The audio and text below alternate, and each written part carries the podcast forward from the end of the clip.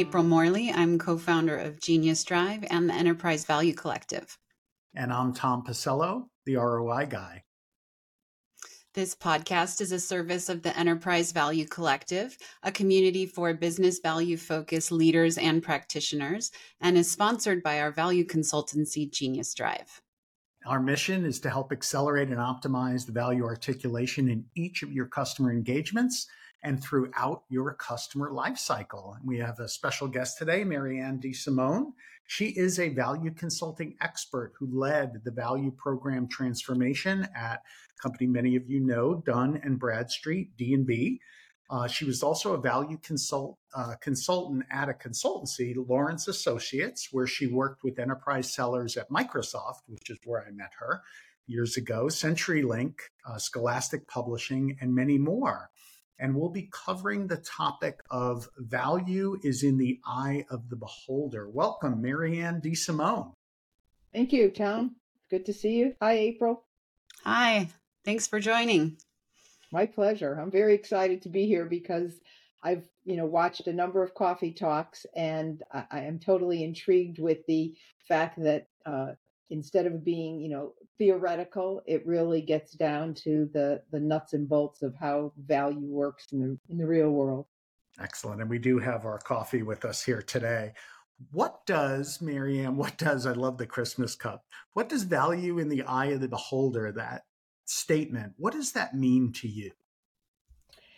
I thought about that. It seems so simplistic on the surface and yet there's two parts to it uh, in my mind one is the word value and the other is the word beholder so you know in today's value is is um, a term that gets bounced around and what it means for me is that uh, whatever i'm seeing resonates it fulfills a need i have for something mm-hmm. um, the beholder side is interesting because eh, you know in today's environment in, in the business environment there's many beholders we think of you know there our our our person who we may engage with originally our champion or the individual who has researched us online to death probably with the amount of digital content that's out there uh, when we're asked to take audience to come in they really um, they've they've done their due diligence and so for us to rehash feature functionality initially is probably redundant in their eyes. Mm-hmm. Um, and, and in addition to that beholder, sitting behind that individual are a number of folks who have to, um, I like to say, these are the people who can say no. They can't say yes, but they can say no. And they are really also our value stakeholders. And if we don't include them in our value messaging, in our business cases or documentation, we're it's incomplete. That value message is uh, is incomplete. And so we have to determine, uh, which is an art into itself, getting a uh, a champion to disclose who participates, who are those other personas we should be paying attention to um, I can't tell you how many times in my career uh, the individual I'm talking to has said things like, "Oh no, no, you just need to deal with me. I will take care of everything else and making sure that it, it you know, it, it is communicated to the rest of the organization." So the sale starts to change from selling a product to selling that individual on the value of letting me or my organization do the right and proper justification that is representative for all the needs across their organization. So before I start talking feature functionality, I'm really talking about what can we bring to the table to help you champion this the way you want to throughout your organization. I know that was a very long explanation. That was good. Value is in the eye of the beholder. and Marian, to back up some of what you're saying, um, Gartner researches, you know, how many stakeholders are involved in a decision. And for an enterprise sale, it's 12, 13, give or take. It's more than two dozen that are involved overall in the decision. So 12 or 13 are directly involved that will have an active role in the buying decision, and they are truly the beholders. And then there's another group that could be procurement, CFOs, signatures, reviewers, compliance, IT, that are the uh, arbiters of no within the organization. So just to put some numbers to some of the information you're conveying, no, those, there those are a lot of totally. So there's two two ways I've approached that number of of of stakeholders. Depending on the uh, complexity of the technology sale, I have been known to have them bifurcate the conversation around value, one going into the business stakeholders and the other going to the technology. Because oftentimes, if you have those same parties in the room and you're trying to have conversations that have to do with technology, the business stakeholders are, you know, eyes are glazing over and they're checking their phones and mm-hmm. vice versa. The technology people are chomping at the bit to know how long does it take to stand this up, or you know th- their definitions of value, those personas. So teasing those apart and having separate conversation work streams seems to be effective in you know addressing that you know eight million stakeholder thing that's going on. Yeah, that's so interesting how you approached Beholder, right? There's the beholder that's in front of you, the champion, the person that you're working with who is helping to evaluate whatever it is that you're offering. And then there's all of the beholders behind them, right? Who are the stakeholders across the organization. Um, why do you think that it's so important for them to understand the target personas? But more importantly, how do you think this changes how they can engage with the customers? Yes, uh, it it it change it. It's important because it will reflect those the knowledge that you gain from interfacing with those other personas will reflect within the um, the sales conversation, and when people see their own needs reflected, they the thing that happens to me that's most important is it builds trust. It says I'm being heard. It says that you are listening to what I'm saying, and you, you've you've you've now uh, oriented what you're telling me so I can see it through my through my lens. So it, it's really important to to accelerate the sale and to make it be you know uh, much more likely uh, to go forward. Um, the other part of your question was what? I think you covered it. It was really just around, you know, how does that change how they engage with the customer? Yes, and so actually, let me let me keep going with that. How they okay. engage is a um, is a conversation, and this is I this is my favorite methodology. It's a structured conversation. It doesn't mean control.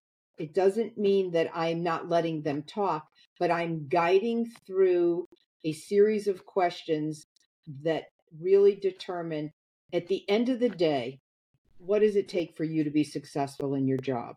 You know, that critical success factor. What are the three to five things that if you don't do these this year, you're not going to have a job? And it is amazing. I used it the other day in a, a personal situation with someone. Mm-hmm. And the first thing they did was point to the wall behind them and say, There they are.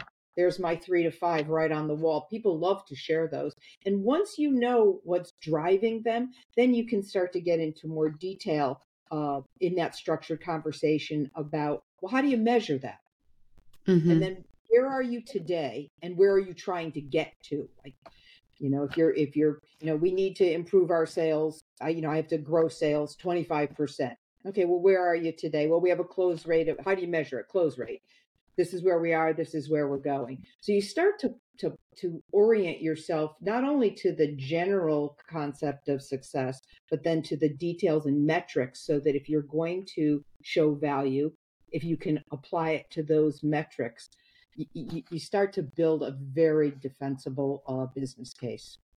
Yeah marian too often a seller will ask a couple of those cursory questions like what's your goal? or what are you challenged with and then they'll immediately go to the pitch deck and start pitching, right? And so we find that even though it seems like what you're saying makes sense, that values in the eye of the beholder, you've got to make sure you're talking to their individual goals and pain points, and then that you're doing this discovery in a linear fashion that's digging deeper and deeper to what's their starting point, where do they ultimately want to get to, what's getting in the way. But it seems like sellers are challenged with the approach. So, why do you think that challenge exists? If, in the immortal words of Frozen, they uh-huh. need to let it go.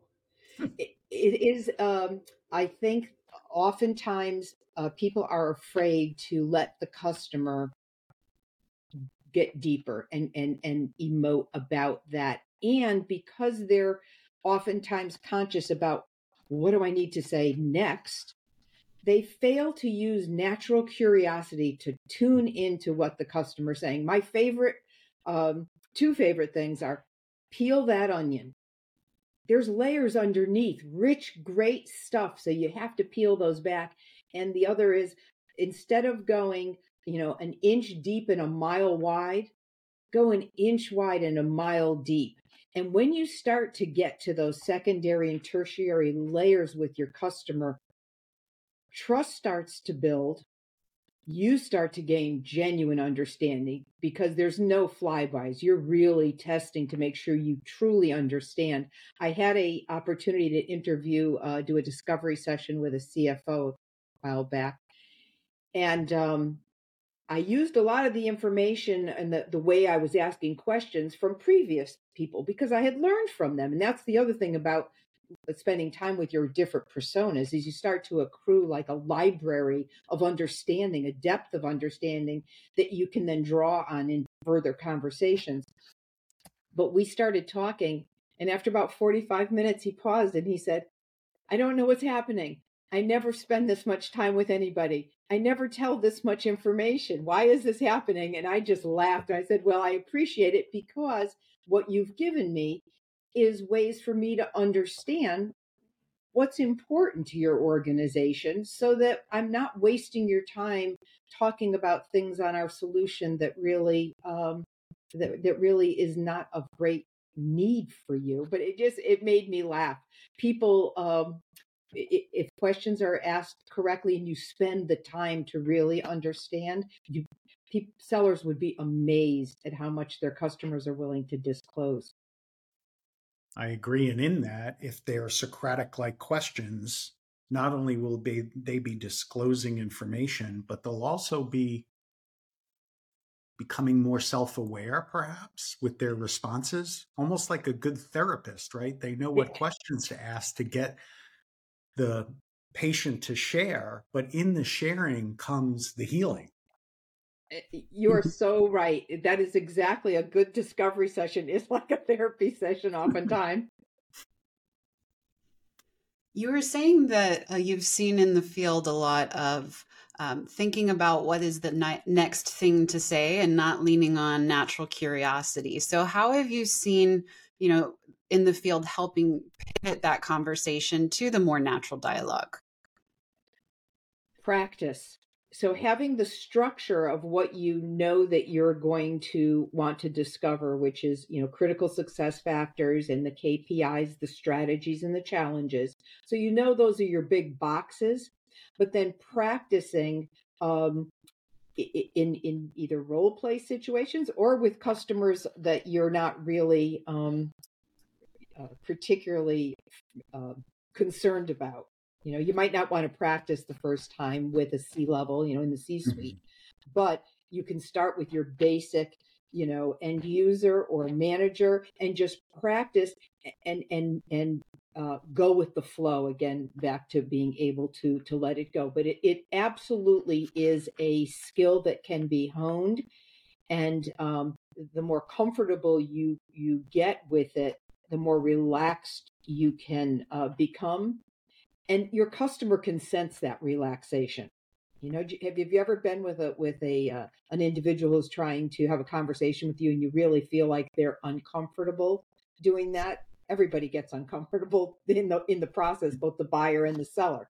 Mm-hmm. so you know it, it does behoove people to go ahead and uh, and practice yeah, and it's not reading through that list or the opposite, which we still find, which is again a cursory couple of questions and then a pitch.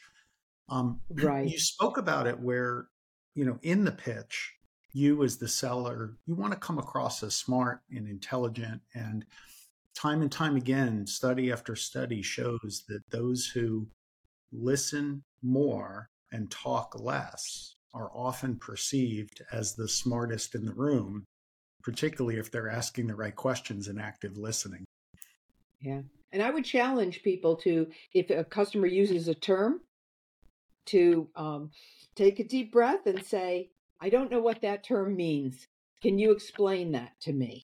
Mm-hmm. And it, it's amazing. People, rather than you just nodding your head like pretending, because it could mm-hmm. be a term that's internal to your client, and uh, and then they will again just be very forthcoming. But it, it, it we have this fear of being uh, seen as less than 100% capable in everything we do, and it it really does us a disservice in the value area. You need to expose yourself to your curiosity and to the things you need to know to be a good value uh, engineer or seller.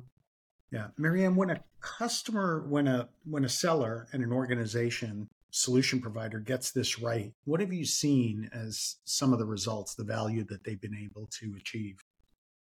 Uh, it, it's it's just remarkable. First of all, uh, I have um, you know because I've been so long in the industry, I've influenced a lot of people in this in the value world. And I still get notes from people that I did enablement with back in the early 2000s. Yes, I know. It's hard to believe that I've been in that space that long.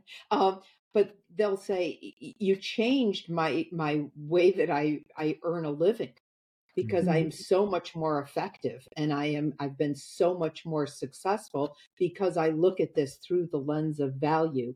Um, you know you can um, there's a, a, fear that you're going to slow down the sales process by introducing value by interviewing more stakeholders but it it's like i don't know if you've ever seen a painter they spend a uh, like a house painter they spend a whole lot of time on the prep and then they hmm. just paint the house in no time that's similar in my mind to value there's a lot that goes into understanding and once you understand and you can frame it within the correct uh, uh, position it and, and you have a bulletproof, defensible business value approach, and your deal's going to go through. And sometimes in that process, um, you discover things that indicate the likelihood of this sale is not there. I have a mm. friend that said, uh, world class sellers know how to disqualify Absolutely. customers.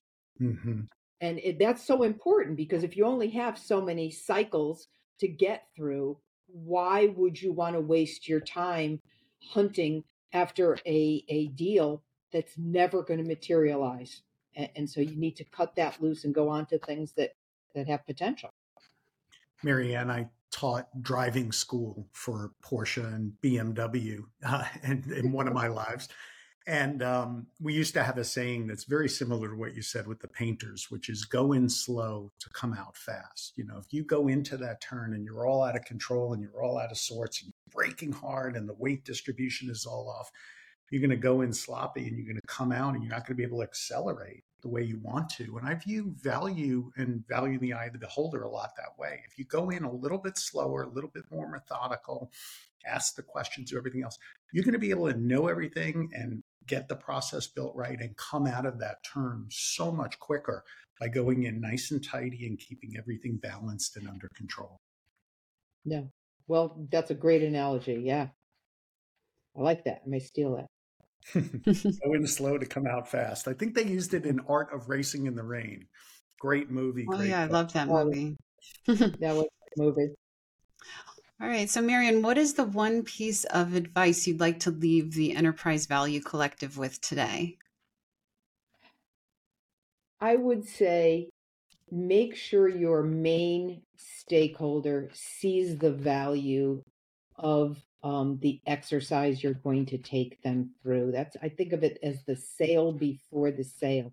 Get them excited about being able to really understand the business value that your service product technology is going to bring paint the picture of being able to articulate for them and them being able to articulate for their internal stakeholders how this is this opportunity is going to change their uh, you know change their business.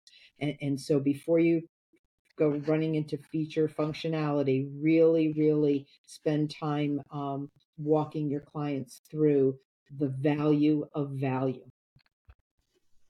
Love that advice uh, so thanks so much for participating in the value coffee talk podcast marian thanks it was great fun uh, please remember, everyone, sign up for the Enterprise Value Collective on LinkedIn or on our geniusdrive.com website if you haven't done so already. That helps you to stay in touch on the latest events, which Marian was at our latest event. You'll get to hang out with folks like Marian and pick their brain on their best practices, get tools, insights, advice. And also, if you like this podcast, please hit the like button, subscribe so you don't miss an episode. We've got new episodes coming out every week. And until next time, our Enterprise Value Collective, keep sharing and growing together.